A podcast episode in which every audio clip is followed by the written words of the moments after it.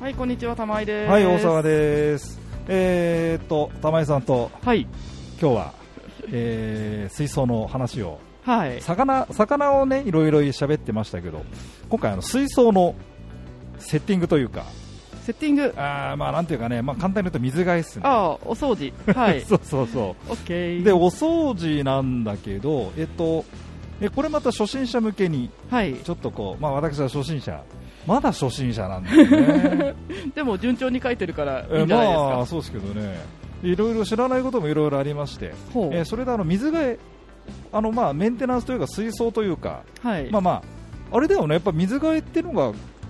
週一ぐらい週で一今で後定期的にやった方がいいんじゃないですか。ていう話になんだよねっていう話なんだよね、はい、あの汚れてから一気にやろうとすると大変だから。でですよ ねそれでですね、えー今回はちょっと基本に立ち返りまして水替えの仕方 ほう、はーい、水替えのコツ を、えーですね、えーこれがあの動画ではなく音声で届けようってま たなあ難しいよね。えーっとですね、今、あのー魚が、これ水槽何個あん40個ぐらいもっとあるかもぐしれらいなあいですりますよねう。んだかそらちれっでちゃい水槽だったら、は5リットル以下とかのちっちゃい水槽だったらもう中身出してまるっと洗って戻しちゃった方が楽ですねい。あーそそう魚出してちなみにこれ、あのー水槽なんですがうん、これな何リットルぐらいやっぱちっりち。ゃい方でうんも2人が4、30でも12 10リットルちょっとぐらいかお大きいのだと40リットル、50リットそうルだよね。ってことは、まあでも、あれだよね、まあまあ、ショップにしろ、プライベートでね、うん、飼ってるにしろ、えーどの道水替えといったものはしなければそういですけねないわけですから、これやってるわけだ。です水槽昔はほうらんえっちらおっちら風呂場とかに運んで全部洗ったりとかしえてずあやませんでしたやってましたね。あの砂利ガシガシ。シしてって、うん。でその時にね、バケツにさ、はい、その今の水槽の水を少し取あっといたりとか集めといて、そこに、ほら、てい金う魚の穴に入れて、なんこかかか隔離しといて、てと。うんっていうことでしたが、今は、今はねあのその場に置いたまんまで砂利の掃除しながら水抜く道具があるので、あ、そうですよね。で、それがこちら、こちらにそう、ね水作さんっていうメーカーのプうんロホースシリーズですねうんプロホース、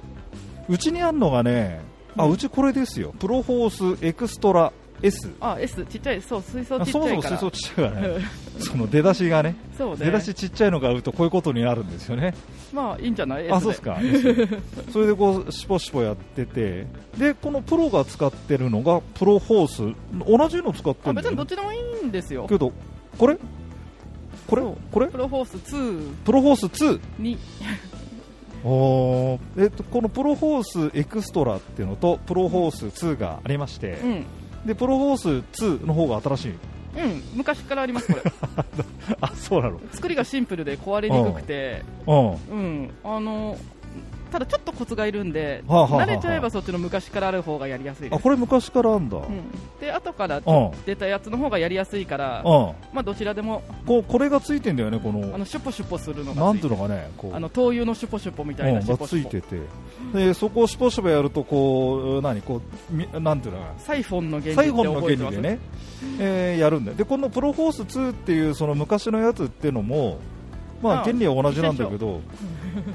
あれなんでしょうこうちょっとさっきちらっと見たけどさ、はい、ホースを振る振るんだよいきなり水中であそうだあの一上方下に通行の弁がついてるから振るだけで水がキュッキュッキュッキュッと上がってきてああーとは重力でスカーッと落ちてできて、そこが難しいのかね、あのね、ー私たちも別に慣れちゃえば簡単なんですけどへー初めての方できないっていうんではあはあはあだからシュポシュポ付きをおすすめしたりなるほどね、でそれでやってるんですね、このプロホースっていうのは、2っていうのはこう幅45から60、とかまあちやっろちゃいうのとも思えばできますよあそうでちなみにこの今、業務用にやるんです、これはでかい、いや普通の 2M え2ってこんなでかいのサイズって感じですねあー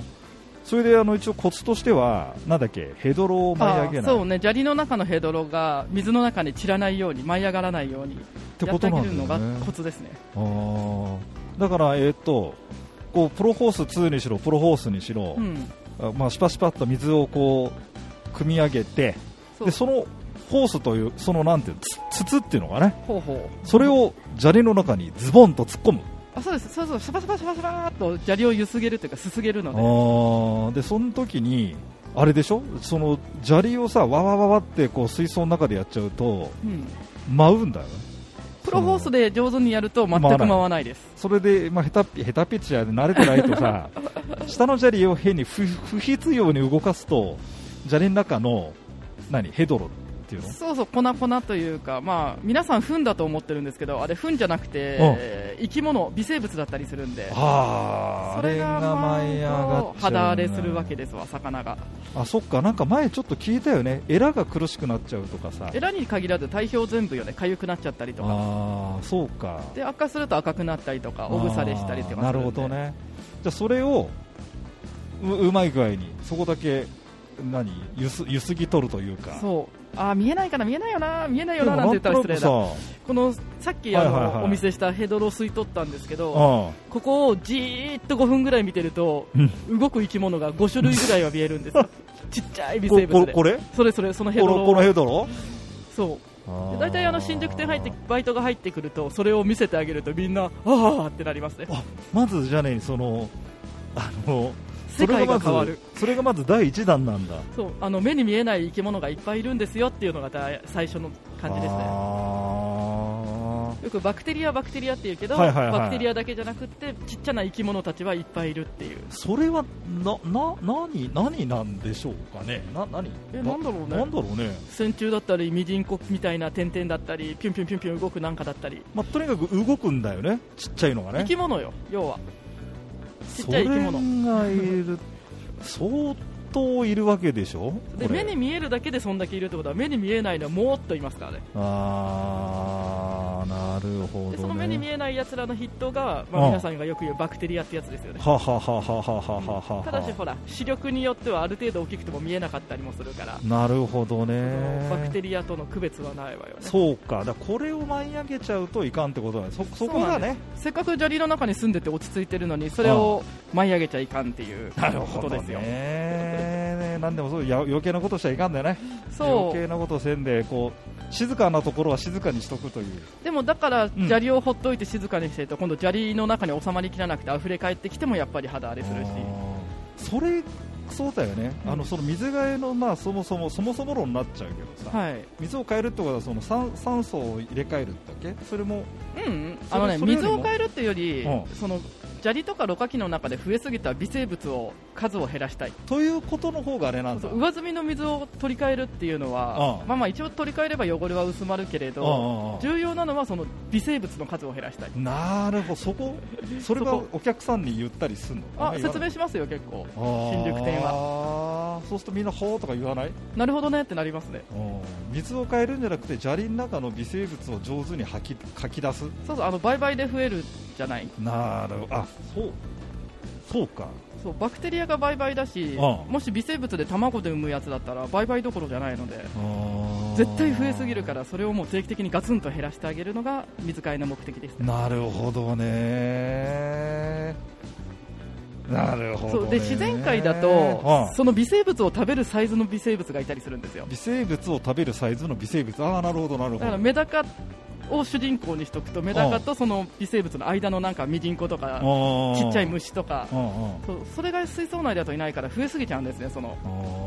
あーちっこい奴らがなるほどねそうするとあれですかやっぱりまあ前回前々回からずっとさはい、だ大事なのはこう魚をよく見ましょうみたいなあねそうそうそうそう話だけどうんやっぱり異変ってのは分かるわかりますね、